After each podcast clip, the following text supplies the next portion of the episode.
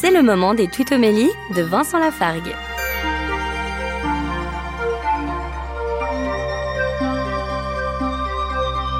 Dans l'évangile de Matthieu au chapitre 6, Jésus dit, verset 7, Lorsque vous priez, ne rabâchez pas comme les païens.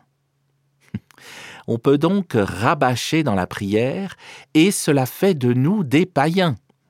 Ah oui, il y a de quoi faire attention du coup.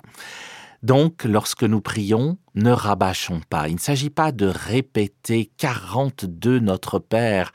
Dieu n'est pas un épicier qui va nous exaucer mieux si l'on en fait 42 que si l'on en fait 41.